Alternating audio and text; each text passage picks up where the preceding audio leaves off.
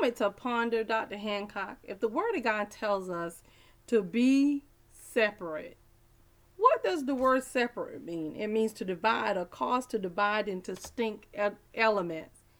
Biblical separation is the recognition that God called believers out of their own way, out of the world, and to make a personal commitment to God and His standards based on the Word of God.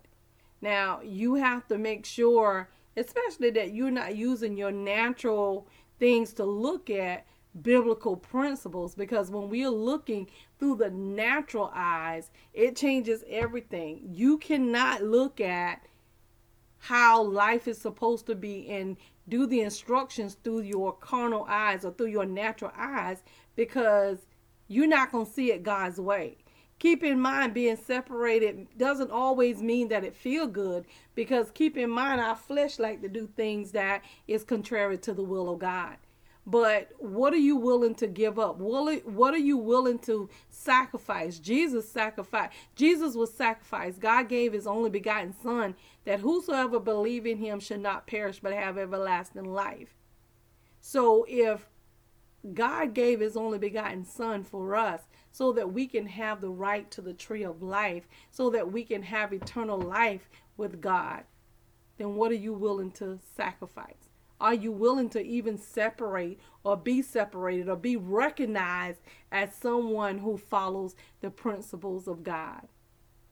Especially when you're around people and you don't see people like you.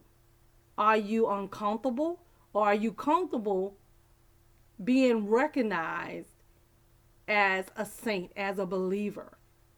Because the Word of God tells us if we're ashamed down here, then he's not going to own us up there.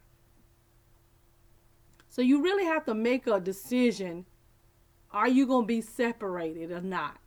Separated means that I shouldn't look like the world look. I shouldn't be doing all the things the world is doing if I'm calling myself a believer of Christ. Because God in me, there is no possible way that I can follow the principles of the Word of God and allow the Holy Spirit to dwell on the inside of me and my life doesn't change and transform before my eyes. It's a decision. It's a it's it's literally just a decision. Make a decision to believe what you believe, to do what God called you to do, and to be separated. If you're willing and obedient, you will eat the good of the land.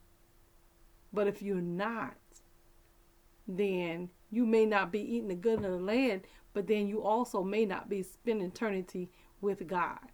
So make a choice today. Be separated. And this is the confidence that we have in him that when we ask anything according to his will, he hear us. And if we know that he hear us, we know that our petitions are granted. Real talk, Dr. Hancock. We need you to like, comment, subscribe, and share.